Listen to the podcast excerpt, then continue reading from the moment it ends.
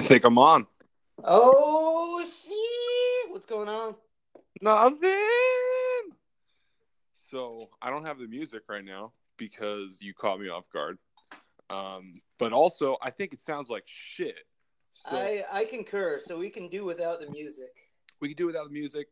Um, I can sing, there's I, I thought about it. not well, but I can. I thought about singing, but uh, yeah, no, I'm not gonna. Um, so uh, there's definitely a way through the Anchor app. Hi, everybody. Hi, Uh, we're your fearless hosts. th- thanks for listening to. Yes, thanks. Um, All right. So you wanna you wanna just get into the meat and potatoes of this? uh, Oh wait, what were we gonna call? We were gonna call our listeners accomplices. So hello, accomplices, and thank you for joining us on this heist of your time. yeah, seriously, I really appreciate and will appreciate everybody that listens to Take the Money and Run. Um, you guys are now accomplices. You have uh, synchronized your watches. You you you've hopped in the back of the van, and we're on our way to the bank, and and it's going down. So uh, follow us on uh, Twitter and Instagram at Take the Money Pod. Uh, I just posted some shit on Instagram and Twitter and my personal Facebook about uh, this episode, which is Bob Mathews and the Order. Um, do you know, Will, anything uh, about this at all? I know we. Uh, I I don't. Um, we we talked briefly about some similar things yesterday, but I didn't actually uh, look into this. Um, so I'm I'm going into a cold. I've got my computer open if you want me to follow along on on uh, online or watch anything. But um, yeah, I'm I'm excited about this one. Cool. So, um, let's see. Do you, uh, I, I, so I went, believe it or not, I went to a, a public library and used a desktop computer and, um, uh, used Internet Explorer because these things still exist apparently. And I did some research on this and uh, typed up a little bit of an outline. Um, but there's a couple ways I could tell this story. Um, and I really think that uh, we should probably start with the actual. I mean, I'm going to say the the pinnacle of the orders, uh, the order of the group, and uh, the pinnacle of their robbery success. I guess you know. All right. So, um, Wait, are you homeless? am I homeless? Yeah. Why'd you go to a public library? Uh, well, I don't really have a computer. I mean- oh, okay. I do. Like I have two laptops. One is 10 years old and still has pretty much all my music dear to my heart. And the other one um, just sucks. I downloaded Windows 10 when it came out and it crashed the whole fucking thing. And Oh yeah, Win- Windows 10 is cancer. so, yeah, so like, I, yeah, I know it's, a, so it's just a worthless piece of plastic and valuable minerals. Um, so yeah, I went to the library. There was this there was this fucking guy next to me. Uh sounded like he had tuberculosis or something, but uh he was like watching these uh old it looked like 80s exercise videos of like women on on like these weird, you know, machines and stuff. It, it like the videos weren't creepy. The fact that he was watching videos Watching it in a public library. Oh man, that's amazing. That's like it sounds like you got the authentic public library experience. I really did. So um, I only had a two hour limit. So at some point, uh, my notes kind of trail off, and I have to, and I started handwriting things when I got home, and uh, yeah. So okay, um, so we're gonna start, uh, or we're gonna start off in the future um, of this. July nineteenth, nineteen eighty four. Um, a couple miles just north of Ukiah, out here in California. Oh, that's a that's a beautiful um, outlaw town. they were on uh they were on route 20 is that nice i've never been up there i've been uh, Yeah, I actually I actually went to um, a music festival out there. Uh, and I had to run across Route 20 and almost died. Um, but yeah, I don't I don't think anything legal has ever happened in Ukiah. well, this was fucking hella illegal. So, um, okay, so an armored car is uh, cruising along. Um, Brinks, Brinks, Brinks must have really good uh, loss in insurance because they, yeah, they they spend their money on uh, good insurance and pay their drivers ten bucks an hour or less. So you're basically expendable if you work for Brinks. you're like a stormtrooper, but without even the armor. Sometimes they have a gun though. Yeah, I think that's just so they get uh, so they get shot, so they don't have to uh, pay like disability or anything. You know that's really nefarious, but totally possible. Hey man, when when you run by money, man, that's uh, that's the outcomes you get. Hey, bottom line. Yep. Um, so six armed men, uh, uh, most of which were wearing blue jeans, white t-shirts, and red bandanas. Um, one of which was shirtless, uh, and another one had a black ski mask on. Um, they uh, witnesses reported that uh, two pickup trucks blocked the Brinks armored guys jumped out. They they did it while the armored car was on an incline, so like just the weight of it and the load of whatever it was carrying like weighed it down and big fucking trucks like just go slow uphill. So it had to slow down. They get in front of it and behind it and block it in. They shoot out the tires. So it has to come to a complete stop. Um, they jump out of their trucks with uh, all I could find was high powered automatic weapons. It wouldn't tell me what they used or anything.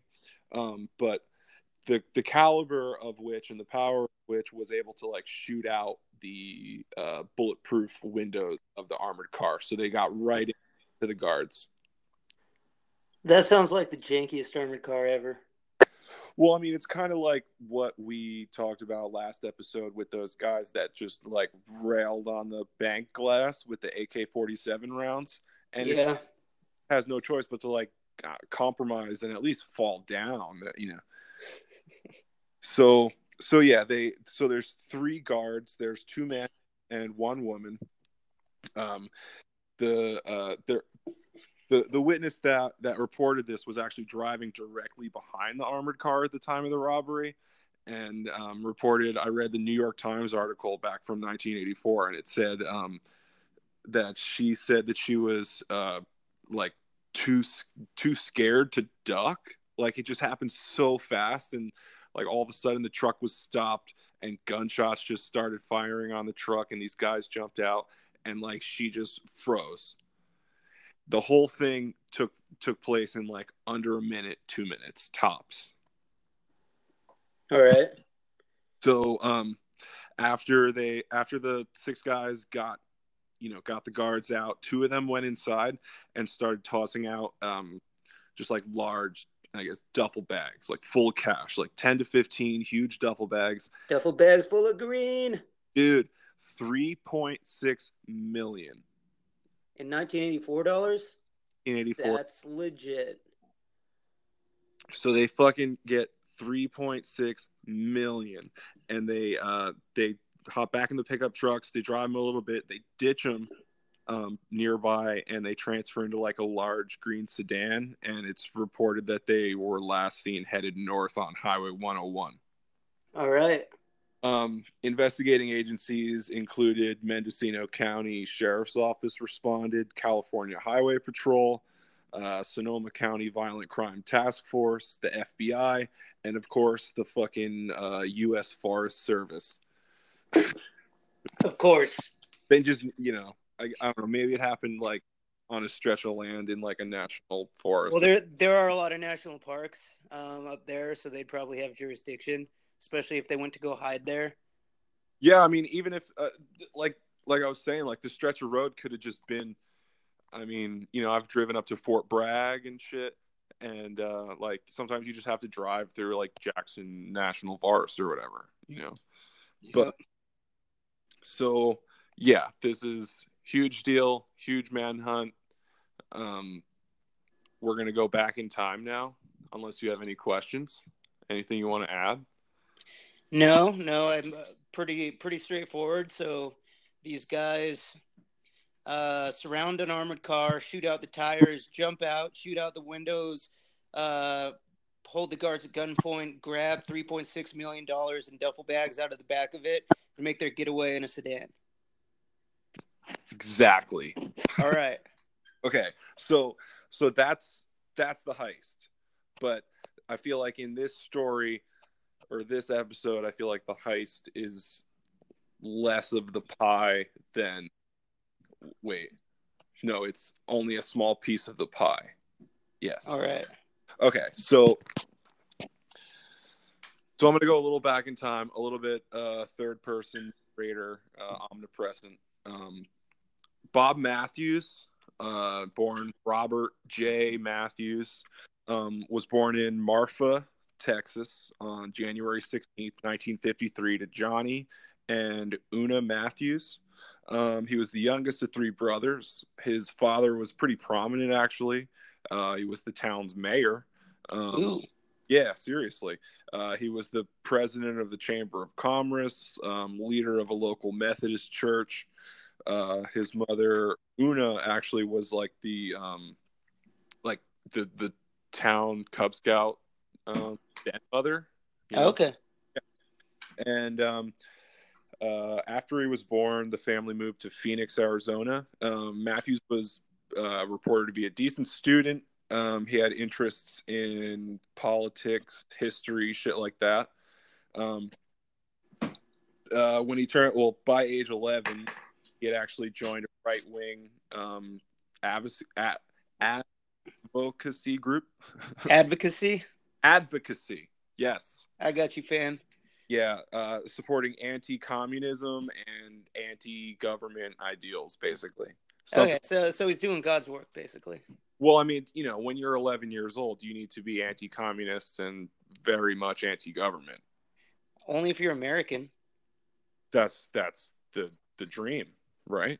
So, um, let's see. Uh, during high school, um, he got into and baptized into Mormonism, or you know, In- interesting choice. yeah, he became a Mormon. Um, I mean, I I can see the appeal with the unlimited wives, but you can't drink caffeine. I couldn't drink. Well, I had to go to the gas station. I go to the gas station down the street for coffee every morning, and the past couple days, I don't know what the fuck has been happening, but there's been no coffee, and I walk in and I just gasp. It's not okay. Should burn it down. I I thought about it, um, but I've just I, I just opted for an energy drink. Okay, I hate every second of it. But anyway. probably the more productive decision. Um, so uh, later on, uh, during high school, or I guess high school or college years, I don't think he went to college. It didn't really say, but later on in his life, um, Mathews formed this group called the Sons of Liberty, uh, which is not to be confused with the OG Sons of Liberty, which was uh, founded by Sam Adams back in 1765 in Massachusetts. They were like the guys that uh, did the whole Boston Tea Party and shit. I'm pretty sure I saw. Legit. Yeah, they were they were just like anti-tax taxes and shit, you know. All right, I can dig it. So um, so you know it, it pays some homage to uh like the original um Sons of Liberty, but really all he ended up doing was get he he got arrested uh because he filled out on an employer um, W four form uh, that he had ten dependents when really he had you know none probably. So he got arrested for tax fraud. It said, Okay. and uh, I mean he he said he wanted to do it for like defiance of government and taxation, but he, really he just got six months probation. Um, Uh, so he did his probation, you know, behaved, whatever. After his probation ended, um, his father, uh, I forget what his fucking name was already, uh, Johnny, fucking Johnny, and and Bobby moved up to uh, Metaline Falls, Washington.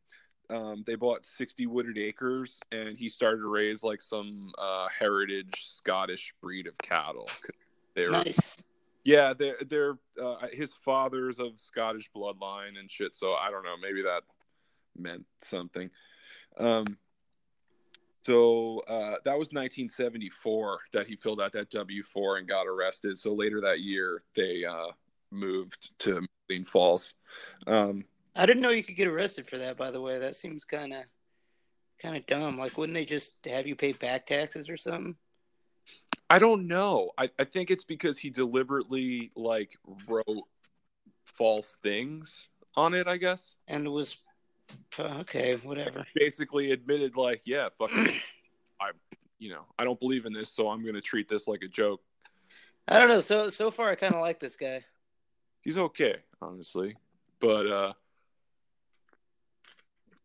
and and we, we were we were riffing about this just kind of getting some some base ideas yesterday and you made me think a lot more deep into it. And i realized that um as much like as he had involvement eventually with the aryan nations and stuff he didn't get involved originally because he was just anti-white. I, I mean i'm sorry he was a, a white supremacist. There were there were a couple members of the order when I'll, I'll, I'll, get into when it was actually founded and shit next but um, there were there was like a group from the Aryan nations that joined the order, you know, combined and okay. So anyway, um, um, 1976, uh, he marries a woman named Debbie McGarrity. Um, he already had one son at that point, um, and he will actually father another child in the future um, from a different woman other than Debbie. So poor Debbie. Well, I mean, he was a Mormon, right? So. Yeah, I guess that's true. I didn't think about that aspect. That makes a lot more sense now. Um, so the the woman's name, I, it, best name, uh, best name, worst name, I don't know. It's Z I L L H, Zilla. Zia. Zia, maybe it's Zia, but he but he was kind of like you know kind of pro whiteness. Oh man, yeah, like uh, get, it, it makes me think of a large, um, large dinosaur type creature wading through Tokyo, like a Zilla. so uh, yeah, he fathered a, a, another kid in the future with a woman named Zillah Craig as she fucking stomped upon the cardboard buildings of Little Tokyo. nice. At some point between uh, this time and uh, whenever he founded this group in 1983, he got into this book called The Turner Diaries, which I told you about yesterday. Um, do, do you know- so, okay, let, let me just um, go ahead and inject what little I've heard about the Turner Diaries. Please. Um, which is apparently the Jewish Anti Defamation League doesn't like them um, because they're supposedly anti Semitic or something. But I also heard they're just very nationalistic. Um, and I'm super curious about them. I want to, uh, it's on my to read list. The the Turner Diaries? Yeah. Okay. So so the Turner Diaries was written by ah fuck I fucking didn't write his name down. His last name was Pierce. I know that for sure because somebody else in this story's last name is also Pierce. But um, if you want to look it up, uh, it's the Turner Diaries by Shama Shama Shama Pierce. You know what? I'm going to Google that right now. Go ahead and keep talking. Cool.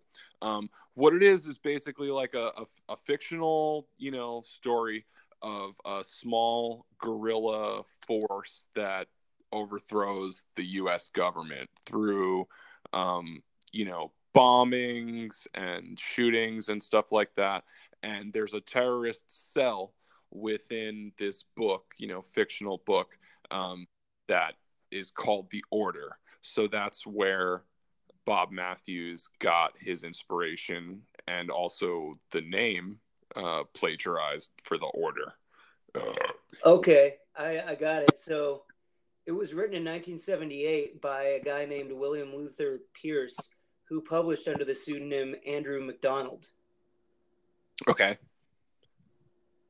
This looks interesting. It's pretty it's pretty interesting. It it it in the end or you know the climax whatever the book culminates with a a, a bombing of a federal building. Okay. See what I'm saying? Yeah, so it may have inspired others to do what they did.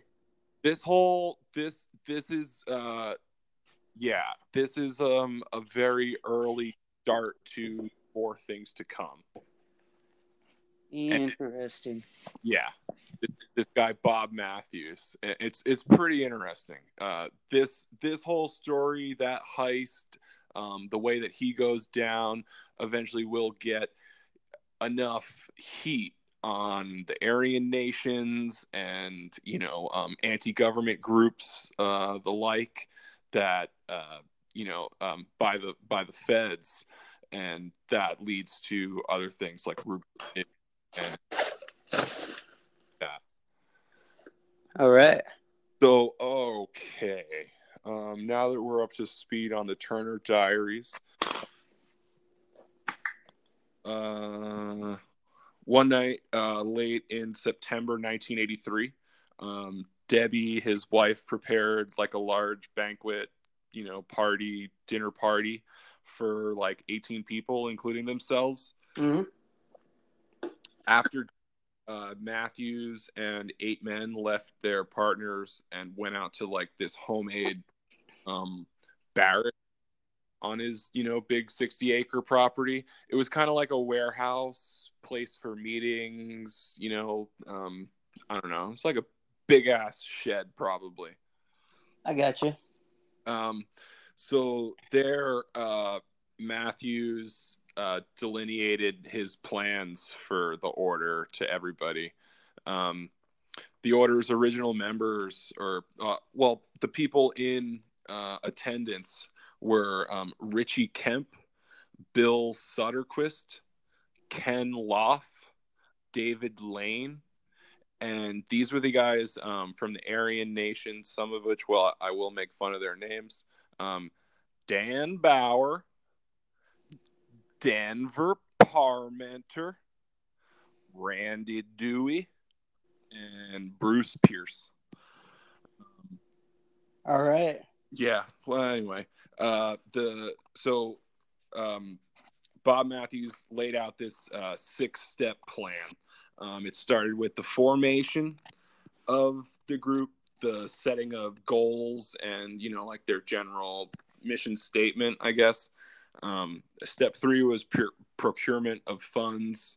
Uh, step four was recruitment, and um, after that, uh, he he got to step four, and um, apparently he had the the nine every all, all nine of them took the oath um, of uh, he called it the the silent brotherhood, but really he said it in in German, so it was it was something uh, if I remember correctly, it was Brüder Schweigen,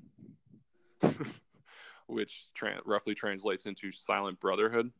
And he had these guys do this oath. Uh, I couldn't find any information on what the oath was or anything, but I could find that he turned uh, to David Loff, um, or, or, I'm sorry, Ken Loff, in in the middle of this, and had him go and get his six month old baby and put the baby like on the altar and they made the oath over uh ken Loff's six month old baby. All right. Getting really weird and uh i mean did they sacrifice it? No sadly. Well that's amateur shit.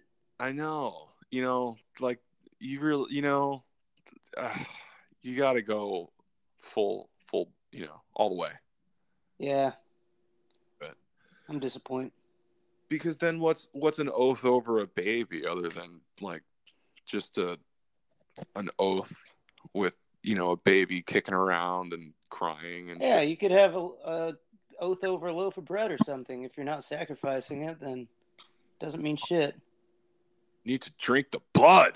Exactly. All right. So now that now that my roommates that can hear me are totally bugged out. Um, nice. Uh, so after they did the whole uh, baby oath, um, Mathews finishes up with his final two steps because now they're all in it. Um, step five: racial, racially motivated assassinations. Okay. Forward. Um, and then sixth was uh, forming like a guerrilla army for urban terrorism, political sabotage, stuff like that. All right. So normal like club shit. Yeah, I mean, you know, just just hanging out with the with the guys. Just we're just gonna overthrow the government. It's okay. Yeah. All That's right. why you need hobbies. So I know, I've I I've been trying to do more hobbies, but anyway, I don't know. Um. So uh, now that they had formed and laid out their goals, um, that's step one and two already. Um, they're on to step three, which is procuring funds. Um, they discussed like different ways of you know getting money from uh, like bidding on labor contracts. Um, some of these guys had like uh, timber, um, lumber shit experience. Um, so there was that. Uh, there was also uh, counterfeiting money. So that's you know that's an exponential step up from legal work. Um, yeah. And then from there, uh, they floated robbery, but uh, since they were kind of um, a, uh, a religious, some of the guys were religious. They thought that that was like sinful. Wait, but weren't they going to do like terrorism and assassinations? Ah, we're getting there. The heat, the heat on this pot is just starting to like show those little bubbles when you're boiling the water. You know what I mean? It's going yet, but man, it's you know it's gonna go, and you're gonna put that fucking ramen in there, and you're gonna live like such a poor piece of shit, right? Okay.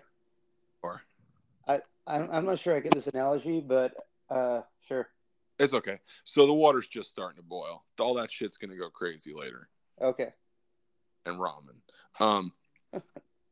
as long as there's ramen. There's always ramen, man. Uh, so, okay. Um, um, um, um,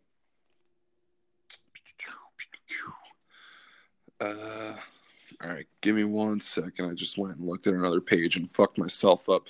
So, um, they decided on the legal money first, and this was like a this is this could be like a movie at this point because um, five hours into the first workday of like uh, intense heat and serious labor of um, they they they scored a, a, labor contract for this timber company that was clearing trails in the uh, Salmo Priest Wilderness. I'm pretty sure it's up in Washington somewhere or Idaho, maybe. Um, five hours. They were like, nope, fuck this. This is really hard. And like, it's not even going to pay for whatever we need. And really, what they were trying to do was procure funds. Um, you know, for themselves, but also they were trying to give money to um, other other groups, like definitely the Aryan nations um, and other, you know, fringe fringe groups that definitely didn't receive any, you know, government benefits, anything like uh, that. Other uh, stand up guys, real nice guys that that pillars you, of society. You, you you would want your daughter to bring home. You know what I mean? Absolutely. Nothing says trustworthy like a swastika tattoo on the face. so it gets better. So after they said "fuck this," um, one of the guys was like, "Well, we better be." Uh, well, okay, okay. What what does he say? He says, "Well, we sure ain't the." We sure ain't the men our fathers were, or something. So we definitely need to figure out an easier way to work. You that's know? that's kind of weak sauce. I mean, my my really like hardworking person, and and I feel like I kind of exemplify that to some extent, but like I I can be real lazy. feel like I don't, you know, I don't get that from him at all. So I don't know. It might be generational. Yeah. As I sip my beer. Um so uh so their legal means of money was, you know, like intensely hard and the heat. Too difficult. Fuck this. Let's go rob an armored car. Right. And, and and they said like, you know, this wouldn't even fund the right wing for a week or whatever, you know. Um uh so they started to uh, counterfeit US currency. Um and uh, Bob Mathews originally thought that this was like a good idea because it would appeal to the members of the order as like a devaluing of U.S. currency. Um, I got you. So not only does it make them rich, but it hurts the American government. Bingo! It's two prong approach. Nice. Um, and uh, yeah, so um, the group also turned to robbery uh, or they tried um, when some, when one of the members insisted that that they try and rob like drug dealers and pimps and shit. Mm-hmm. Um, so like they go out and they spent you know a couple days following around like young black men uh, wearing decent clothes and driving like flashy cars. I mean, and not a bad strategy. Well, well, they, they figured out that, that they didn't really know like what they were actually looking for. They were just going based on stereotypes, like apparently you would, and uh, they they couldn't find anybody, so they were like, "Fuck this," and um, that's when they. These guys sound like fucking clowns. well like that's that's the point when they like totally broke bad i guess. You know they were like we you know we're totally religious or whatever we got values. And then they were like shit we can't even find we can't even pick out the fucking drug dealers. Like what are we gonna do? Uh, i mean they it sounds like a fucking competence issue. Like maybe they were just kind of dumb more than anything. Well i mean I don't want to like get into it or piss off too many uh, heavy right wing listeners because I, I, bet there are a ton. Uh, out of our five listeners, uh, one of them might be pretty uh, white supremacist. You mean like my family, maybe some of your friends, and like I don't know if there's any randos that are onto this yet. I wonder if there's a way we could find out. Anyway, and yeah, no, let, we can talk about that in another time. Um, so, uh, but they still continued um, with their plans of, of like robbery. They they tried to find another, you know, low um, low moral place, I guess you could say. Um, so so they went to Spokane, Washington, and they uh, walked into this sex shop oh Jesus! Bunch of dil- dildos hanging on the wall and shit. oh, give me all the lube and dildos. Nobody gets hurt. Give me ten gallons of lube. so they the the fu- this fucking robbery only nets three hundred and sixty nine dollars and ten cents. That sounds about right. These guys are fucking retarded. I love it. They grabbed a dime. no, the, the 10 cents is real. You're right. That's what makes it. oh, shit. okay. Um, so soon after, excuse me. So, so they did that, but they were still counterfeiting cash. They, like you do. They did $50 bills in particular. Um, and like soon after they started that, one of the members, Bruce Pierce, got pinched for passing one of the counterfeit fifties. Um, Why would you counterfeit fifties? That's just greedy and dumb. I don't. I don't know. I guess back. I'm trying to think. This was '83. Um, that was when we had like the old money, older. Money. So that was like hundreds, but still, wouldn't you do like fives and tens? That's like people get suspicious about big bills. Well, yeah, that that's very true. It, like it sounds like these guys are doing everything about crime wrong that you could do wrong. I mean, eventually they make out with 3.6 million. Okay, well, so far though, They build up. They they're build up quick. they're they're doing pretty bad. okay. Their um, right wing death squad is not up to a good start. No, but they actually do form a right wing death squad, and that comes up quite soon. Um, so uh, yeah, they robbed the sex shop, six three hundred sixty nine bucks and a dime. Um, and Bruce Pierce got pinched for uh, counterfeiting fifties. Uh, he was arrested and convicted, but um, he jumped his bond. Uh, he went off the grid, but he's uh, until 1985 he popped up to authorities, but uh, he was still active within the order. Uh, Gotcha. uh, um, uh, later in this timeline, uh, another like another recruited member um, that I didn't name. Uh, he was also arrested for trying to use a fake fifty dollar bill. Um, his name was Tom Martinez. Uh, Martinez uh, later f- w- would flip under like FBI pressure um, and spill information about like the order and Bob Mathews and all their shit in exchange for leniency in his counterfeiting charge. Man, but they swore an oath over a baby. I know they didn't kill it, so he could do whatever he want.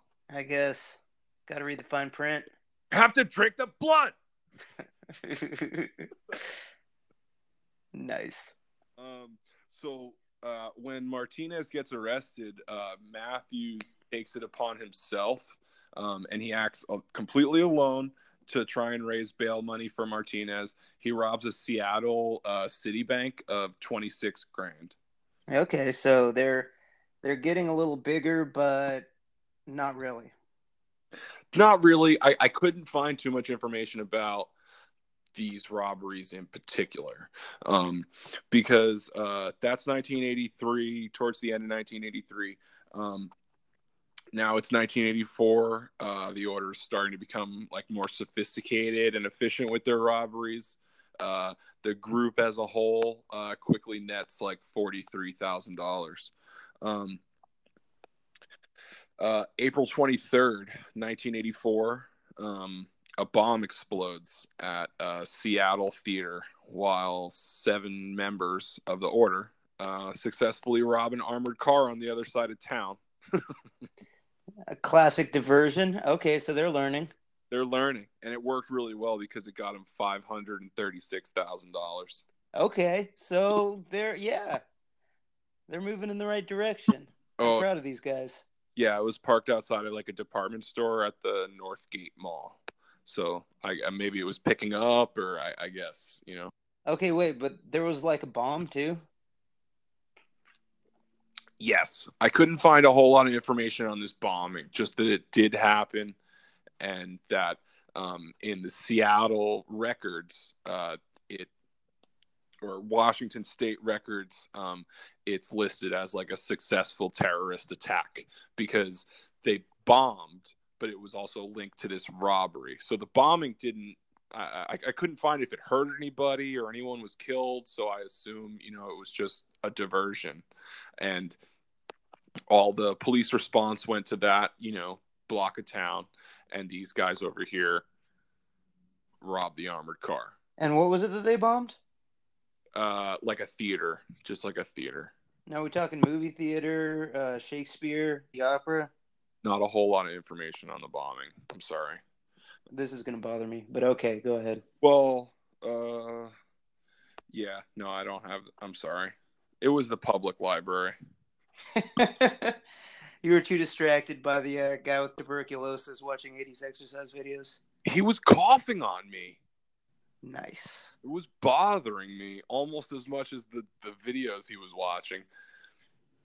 But at, at the same time, there was a woman on my other side, and she kept looking at my screen because I was flipping through tabs that would say, like, the order, white supremacist organization and then like bob mathews white supremacist and then like like this uh you know these guys do this at this and like i don't know oh dude you're on so many lists right now. That's amazing. That's also why i did it at the library. I didn't want to entirely like do it on my phone i feel like i feel like they already watch me in the shower and stuff on my my I'm, camera. I'm pretty sure it's uh more visible at the library but i'm not sure. I'm no nsa well well I, I went because i was like i'm just doing research. Oh do you still have a buzzed head? Do do i oh nah it's not like it's not like a skinhead. Oh too bad. No all right. So um uh yeah the bombing armored car robbery um not much after the uh diversionary bombing uh and the robbery uh bruce pierce um went to idaho boise boise idaho uh and bombed a synagogue just because he hates the jews so much. Yep. I mean he caused minor damage and no injuries. Okay so they're back to square one. That was uh this is the this is the uh, domestic terrorism game of chutes and ladders where you yeah. got that big slide down to the bottom. It's like the girl i went to high school with that went and like wrapped bacon on the door handles of the islamic cultural center. Oh my god fucked up. I think she got charged with a hate crime but it's like i think she was just drunk and kind of dumb. I don't know.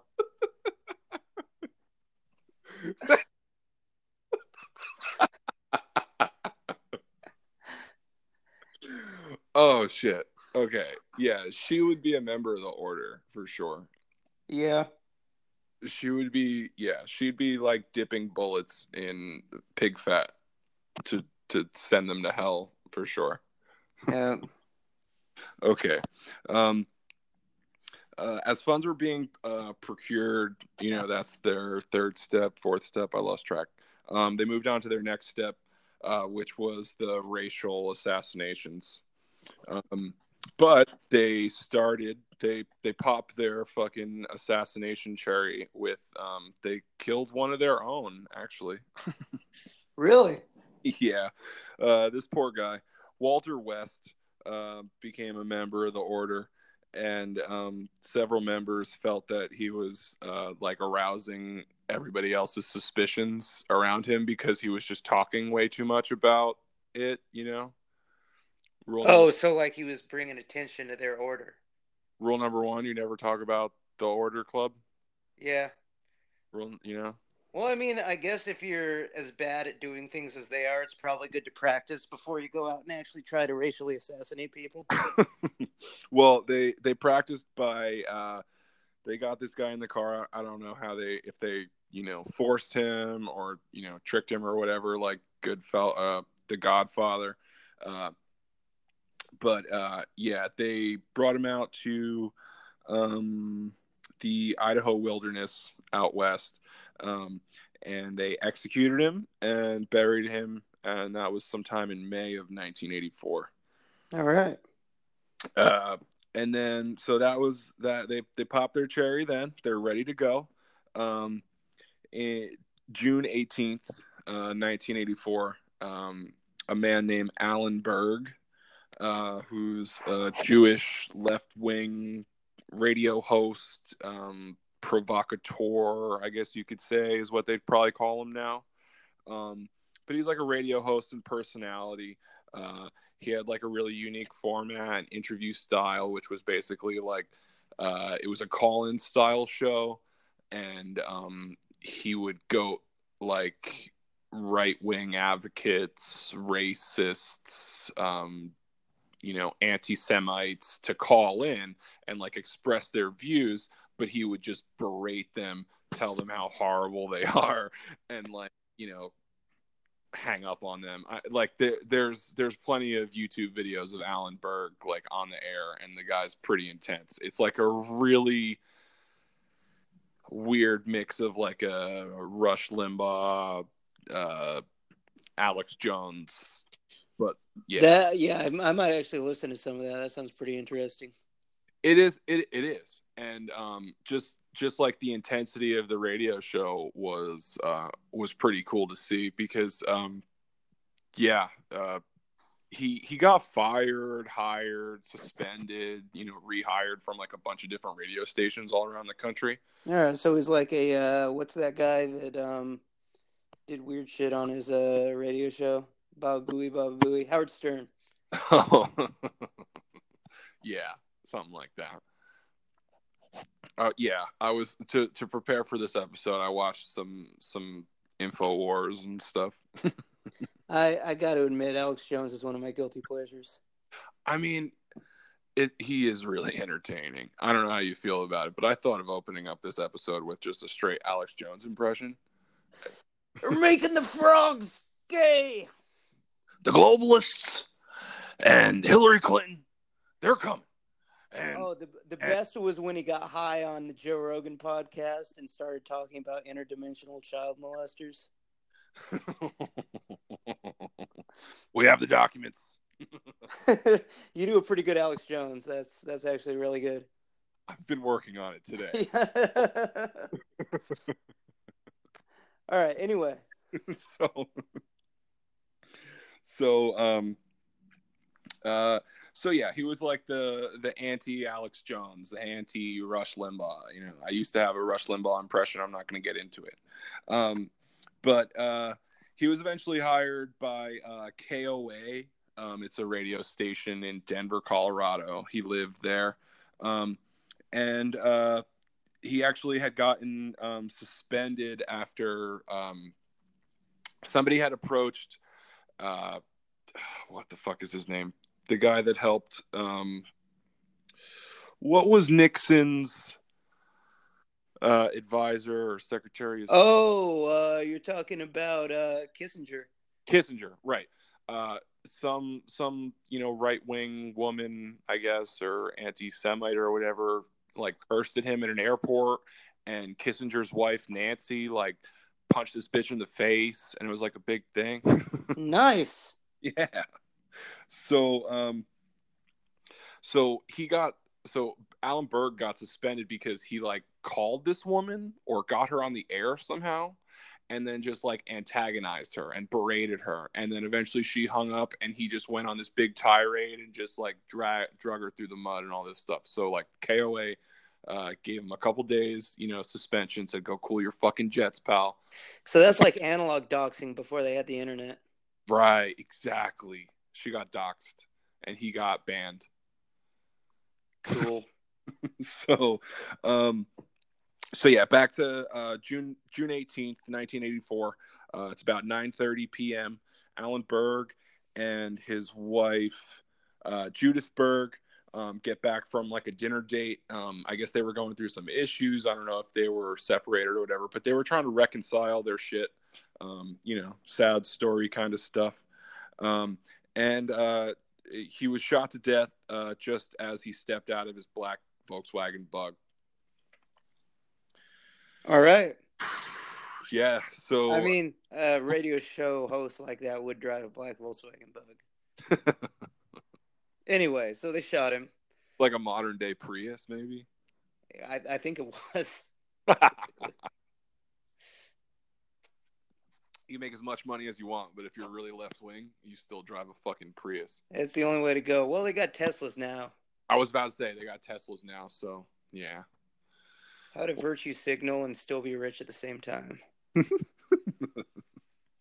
um, the gunman used uh, uh, converted to fully automatic Mac 10, um, which anybody listening is like a little sub machine gun. You'd probably think of like an Uzi and picture this.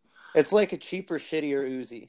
Right. Yeah. It's this little box of a gun with a big magazine sticking out of the bottom and probably a suppressor. The I, I read up a little bit about it, and so uh, apparently the suppressor, um, you know, the added barrel length and stuff made it much more easy to control under uh, fully automatic fire, which is super relevant. Um, It's not. Uh,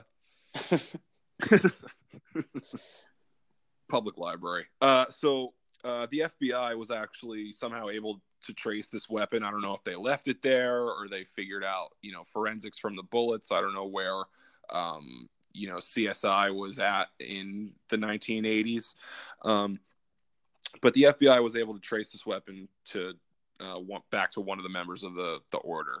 Um, four of the members uh, were indicted in the killing of Alan Berg, but um, only two were convicted. Uh, sorry, convicted. And what's interesting is they weren't convicted of murder because that's only a state crime. Uh, the feds were involved, so they got convicted under the RICO statutes, which is like the federal racketeering conspiracy. Yeah, yeah, yeah, yeah. So, um, so yeah, they got uh, charged under that, and they also got charged for violating the civil rights or First Amendment rights, you know, of Alan Berg, um, because By killing him. well, they they had also like uh, completely been not guilty of the fact of what they did. You know, they expressed no guilt. I guess is what I'm trying to say. And Okay, they're like, yeah, we killed him. What of it? We we killed him, and it's and it's pretty obvious that it was for like this racially slash politically motivated means. So Okay, so th- these guys lack all uh, subtlety. yeah, no, this is domestic terrorism, and they're like calling it calling their shot. We did it. All right. So, um, uh, let's see. Uh, David Lane and Bruce Pierce were the ones that were convicted, uh, and um, they were sentenced. Uh, David Lane was sentenced to 190 years, and Bruce Pierce was sentenced to 252 years. All right. And were they the actual triggermen? um, nobody copped to it. Nobody Okay. copped to it. Um, well, at least these guys were following the rules. yeah they really stuck to it um they uh they both die in prison um uh lane died of an epilec- uh, epileptic seizure in 2007 uh pierce died excuse me of natural causes sometime in 2000 2010 All right. um it's believed but not proven uh, and reported that uh, Bob Mathews actually served as a lookout on the Berg assassination, but he never got tried or anything. All right. Um, so like as far as the order was concerned, like they were doing pretty good. Like they were checking off their boxes, they were making money, they were, you know, giving out money to the fund to the, you know, causes that they wanted to. Yep. Um Some and- people donate to St. Jude's Children's Research Hospital. Some people donate to the Aryan Nation. I mean, you know, somebody's gotta. I mean, George Soros can't, you know, pay all these protesters himself. That's that's true. Gotta gotta bring some yin to the yang. um but uh so they were like you know they gained a couple members here and there but they were still like a really small group. Um but they really stepped into some shit when they robbed that brinks truck. Uh i mean you know mainly because they got in you know they they got 3.6 million which is just every That's arm- too much to ignore. exactly. Yeah that that warrants the response you know um, so it was one of the largest at that time manhunts in U.S. history to find, you know, who did it and you know what they were about or whatever. Um, but actually, they got a pretty decent break. Uh, officials investigating the case because a pistol was found um, inside the fucking armored car. Dude. Yeah. Worst criminals ever. Dude, it was Bob Mathews' pistol. Wait, was that the guy they killed? No, Oh. This is like the guy that founded it. Oh He- my god. this is the main guy. It's probably it, like everybody else is dressed in blue jeans and white t-shirts with with red bandanas, and this guy is like dressed in cargo shorts, no shirt, and a black ski mask, probably. This guy sounds like a fucking clown. Fucking clown. And his pistol falls out of his fucking waistband, or you know how, or he puts it down in in the middle of throwing you know ten to fifteen bags of three point six million dollars in cash out the back of an armored car. I guess that would be a little distracting, but still, that's like Did I? Discipline. Did I leave that? Where's that? Where did I leave that? Oh. so And he bought it in his name too, didn't he? I I don't know. It didn't it didn't say. Um, but it it uh it they oh sorry the FBI traced that pistol um, back to another member of the order, um, back to like their address, their mailbox.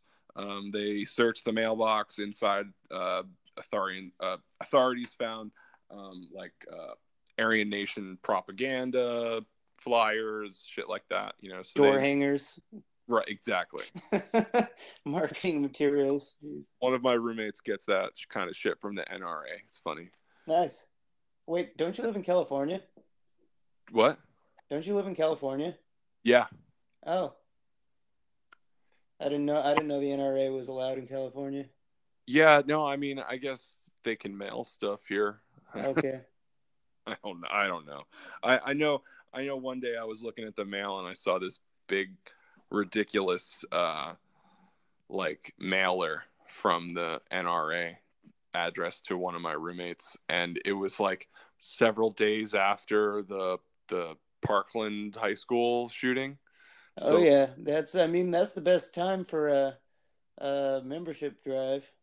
Or I mean, gun stores gun stores are actually going down under Trump. Really?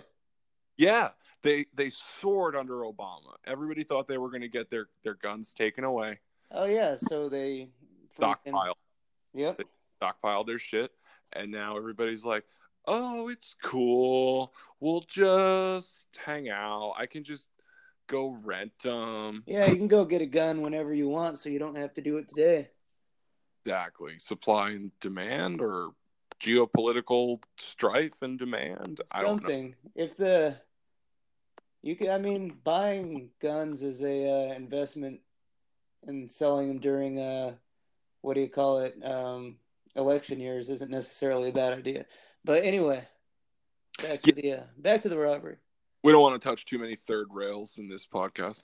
See how Um, many how many people can we offend? Let's see how many how many third rails we can lick. Uh, Um, let's so stick to Windows. so so like the, the the feds had the pistol you know um they had lost 3.6 million in the heist um, which we covered earlier in the podcast um and they decided to act and move on order um and its members. Um most of the members uh made it to safe houses and shit uh while uh a, a couple were still arrested in the manhunt. A couple gave up. A couple were persuaded you know um, but uh, Bob Mathews, he made it to his cabin on this uh, Whit- Whidbey Island. It's in Washington. It's like, um, I don't know. It's in it's in that band of islands off of the coast of you know Washington and Seattle and shit. You know what I'm talking? Mhm. Yeah. Uh, it's a little rugged. Um, this uh, this is basically the original uh, FBI. Um, well, uh, it's one of the original FBI, you know, American standoffs, if that makes sense. Okay. Uh, you know, prior to Ruby Ridge, prior to Waco, um, you know, this was this is like one of the standoffs that kind of gets swept under the rug. Underneath those two are more high profile. Yeah, more recent. So, um, uh, December 7th, 1984, uh, FBI agents were uh, totally. Hey, that's Pearl Harbor Day. Is it? I thought Yeah. it was Wait, you, No. said, you said December seventh, right? 7th. Seventh. Yes. Yeah. That's Pearl Harbor. Yep. Never forget. Exactly. So, um, uh, so yeah, they uh, FBI agents went went to Bob Mathews' cabin, um, and they were totally stonewalled. Uh, he refused to come out or surrender. Uh, so, like a standoff ensued. Obviously, um, it lasted two days or so. Um, negotiations were immediate. You know, when they got there, and he refused to come out. Um, but uh, the, sometime the next day, he just refused to keep talking. You know, Good for him. like like David Koresh said, he got a message from God to just sit and wait. This guy got a message from I don't know. He just know. decided. I, I, I don't have a good analogy. Well, it's not, it's not funny anymore. Um, but uh, so uh, so the feds were fucking pissed. They were frustrated. They threw some smoke grenades, a stun grenade into this cabin.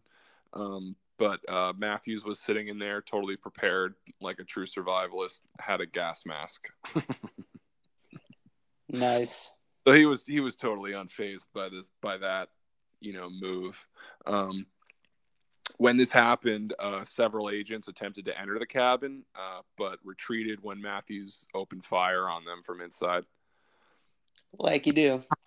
Well, I mean, don't fucking come in, come in here, I guess. Yeah.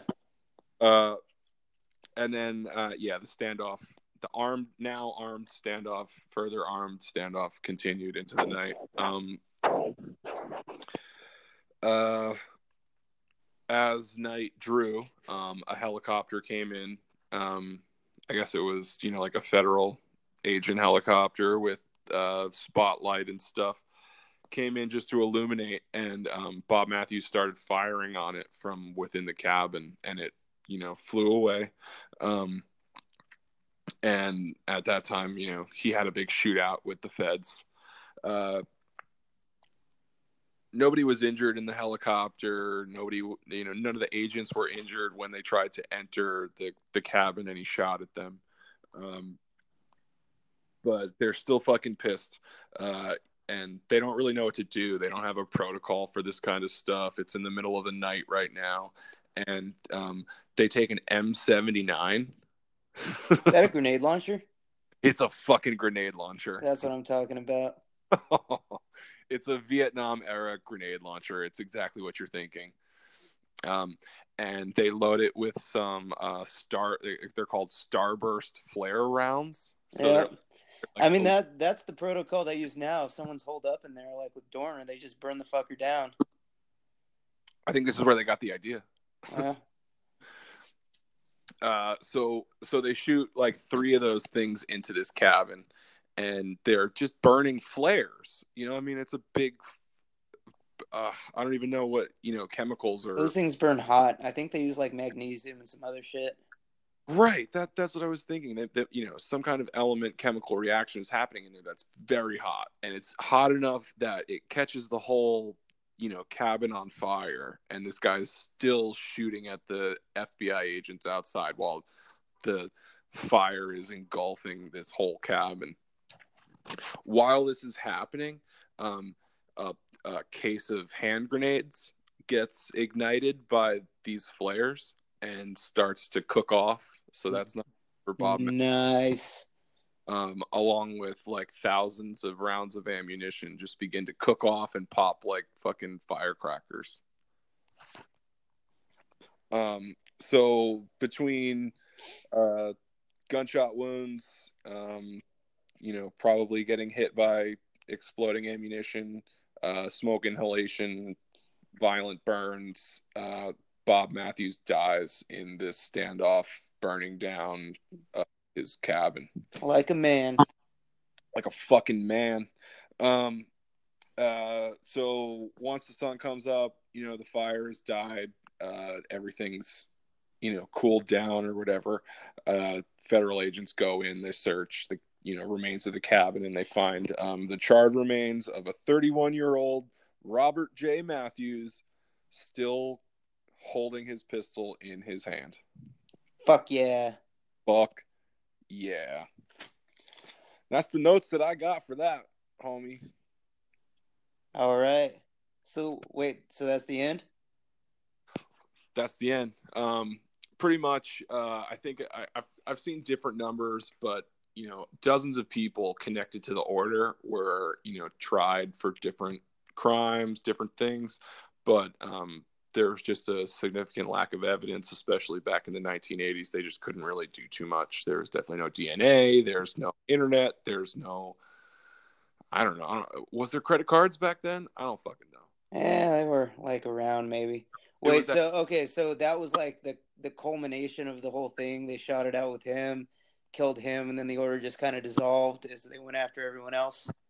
yeah, All right. This- we we need to give our our accomplices some closure. Yeah. I'm sorry, guys.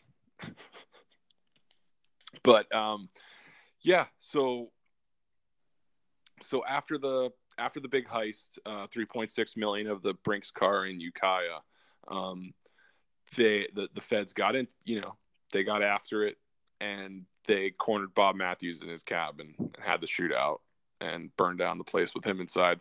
Um, and then that was like the spark for a lot of um, right wing extremist groups, different you know organizations, um, Aryan nations and stuff. I'm also I'm not uh, linking um, strictly uh, right wing ideals with Aryan nation style ideals. I, I don't know. I, I there there is a differentiation um, to me, but um, yeah, the, the it, it seems like they're kind of intentionally connected a lot. So you know, if you if you're if you have certain ideas, they you know the in the media will be intentionally conflated with white supremacists, so that you sound like a crazy motherfucker if you talk about being anti-government.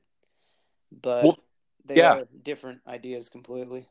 that's a lot of what I did find in this. Um, I had to wade through a lot of bullshit uh, of like actual Aryan Nation propaganda and stuff, and plenty of like websites in German. But um, uh, what what I did find about Bob Mathews was it wasn't an entirely you know anti you know black thing or anything like that. It was just um, it was definitely a nationalist you know perspective, uh, but um, uh, might like white people a little bit more. You know, definitely likes um, you know whatever religion a little bit more than uh, Jewish people for sure. Uh, you know, they they thought that like Jews were literally descendants of Satan, shit like that. All right. Um, uh, let's see. Other side notes. I don't know. Uh, any other questions? Anything? Anything you think the our accomplices might fucking want to know? No, no, but this this does give me ideas. I don't know. Maybe maybe we'll go more into the uh the connected events like that happen later on in future podcasts because that uh when we when we were chatting about that the other day that that did make me think that there might be some interesting um interesting podcast material there. Yeah, I was actually thinking the same thing. Was like crazy standoffs would be cool. Um, I do love me a standoff. I love me a shootout. love me a good car chase. Ooh, car chases are good. You can't really podcast about a car chase. You kind of have to see that on the news. I don't know. All right.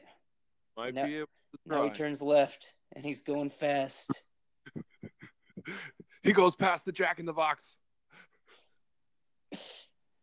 But uh, yeah, so uh, that's Bob Mathews and the Order, and um, yeah, we could probably get into uh, Ruby Ridge and Waco. I mean, if we go, if we start to touch in uh, onto Waco, I mean, we're getting into like cult territory. Oh yeah, yeah. We could talk about the one with the uh, the Kool Aid and um, Jonestown. Jonestown. That was crazy. Uh, la- um, last week you were you were recommending, I think, or last episode you were recommending some. You recommended uh, Rogan and Hardcore History. Yes. Um, I gotta recommend some podcasts. And now Do that it. you're that you're talking about Jonestown, um, uh, I listened to this one podcast called Last Podcast on the Left. It's definitely one of my favorites. Um, but they did a really good multi-part, uh, you know, episode series about Jonestown, and um, they do uh, they do like conspiracies, they do crazy events, they like serial killers. Um, it's they're fucking awesome. I really highly recommend them. Um, I recommend uh, Small Town Murder, and uh, the two guys that do that, Jimmy and James, also do um, Crime in Sports, where they cover like a crazy criminal athlete in history. They're fucking hilarious. Uh, and then, but I was telling you yesterday, I came across that Suicide Buddies podcast. Mm, yeah, that sounds hella interesting. It is so captivating. It's like a culmination of several other podcasters like attributes that I really like about them. For some reason, these guys uh, totally have that. And what they're talking about is, I, I mean, I'll I'll be completely honest. I've had you know suicidal thoughts. I suffer from depression. Uh, I think it's totally a stigmatized thing that you know we need to be able to talk about a little bit more openly. And the way that these guys talk about it is, you know, they just like joke about killing themselves, and it's funny. and nice. They, they cover each episode like a different uh, famous suicide in history, and the, it's totally irreverent and really dark, but like also super positive. And I didn't start listening to it because I was like thinking about killing myself or anything but I've seriously listened to probably eight, nine hours of their content. I might, need, I might need to check that out. Oh, have I told you about like the best idea for suicide ever? No, I want right. to hear. So check it out. You climb up to the top of a building. You get some piano wire, right? Right. And you tie the piano wire like to something, and then you make like a noose out of it, and you tie it around your neck, mm-hmm. right? Right. It's got to be shorter than the fall though. And then you super glue your hands to the side of your head and you jump off the building. So the piano wire like cuts your head off and then you hit the ground but your hands are still super glued to the side of your head so it looks like you just ripped your own head off. wow, you've really like thought about this. I think I read it on the internet, but yeah, that's uh that's one of the coolest ideas ever, in my opinion. That is fucked up. right? The first person but, that finds you is gonna be scarred for life. But uh yeah, quite literally, I think they had a discussion on like what's your dream suicide. So so if that's the kind of stuff you're into, definitely go listen to Suicide Buddies. Go listen to Small Town Murder, uh, Crime and Sports, fucking um, last podcast on the left. Uh, listen to Joe Rogan Experience, listen to Hardcore History. There's so many other fucking podcasts out there, but make sure you listen to fucking Take the Money and Run first. Oh yeah, that's the most important podcast. Of course, if they're hearing these recommendations, they're listening to Take the Money and Run. So good job, guys. Good job, accomplices. And remember, it's too fucking late to back out now. we're we're all in this together at this point. Yep. We're guilty by association, so you exactly. might exactly. All right, I'm gonna yeah. end it there. You cool? I'm good, man. Cool. Thank you, everybody. Don't forget to follow us on Instagram and Twitter at uh, Take the Money Pod, and uh, give us five stars and a good review on. Tell your friends. Tell your friends about how cool this is. Share. You must share. On Facebook and the like. Share. You must share. All right. Share.